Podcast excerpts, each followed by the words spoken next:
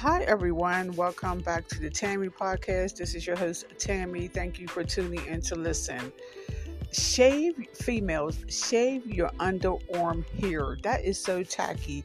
I've been looking at this lady on Facebook. She's always like posting on Facebook, and she be wearing short sleeve shirts or tank tops, and all her underarm hair, you could just see it that is just so tacky. Shave your underarm hair. Don't look like a man. Have all that hair under your arm and it's just showing. If you're not going to shave your underarms, at least wear a long sleeve shirt. Don't wear cut off shirts. Don't wear tank tops. That don't look ladylike. Now I'm gonna be honest. It took me till I was like what in my late teens to start shaving my underarms. We need to teach our young daughters, and even our young men to properly groom themselves.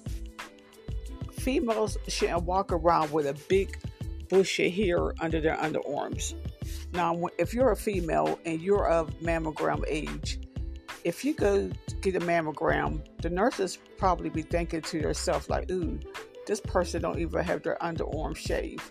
Make sure that your underarms are shaved even if you don't shave your pubic hair, because nobody can see that um, but your man and yourself. So, but you should shave down there too, so it probably won't be real. I don't know, start stinking down there. But ladies, please shave your underarm. I just dislike when I see that lady on Facebook and she have all that hair under her underarms. I just want to tell her so bad. Like her man need to tell her, shave your underarms. Don't have all that hair hanging out from your underarms like looking like a man. But that's just my opinion. Okay, y'all. Okay, thank you for listening to the Tammy Podcast.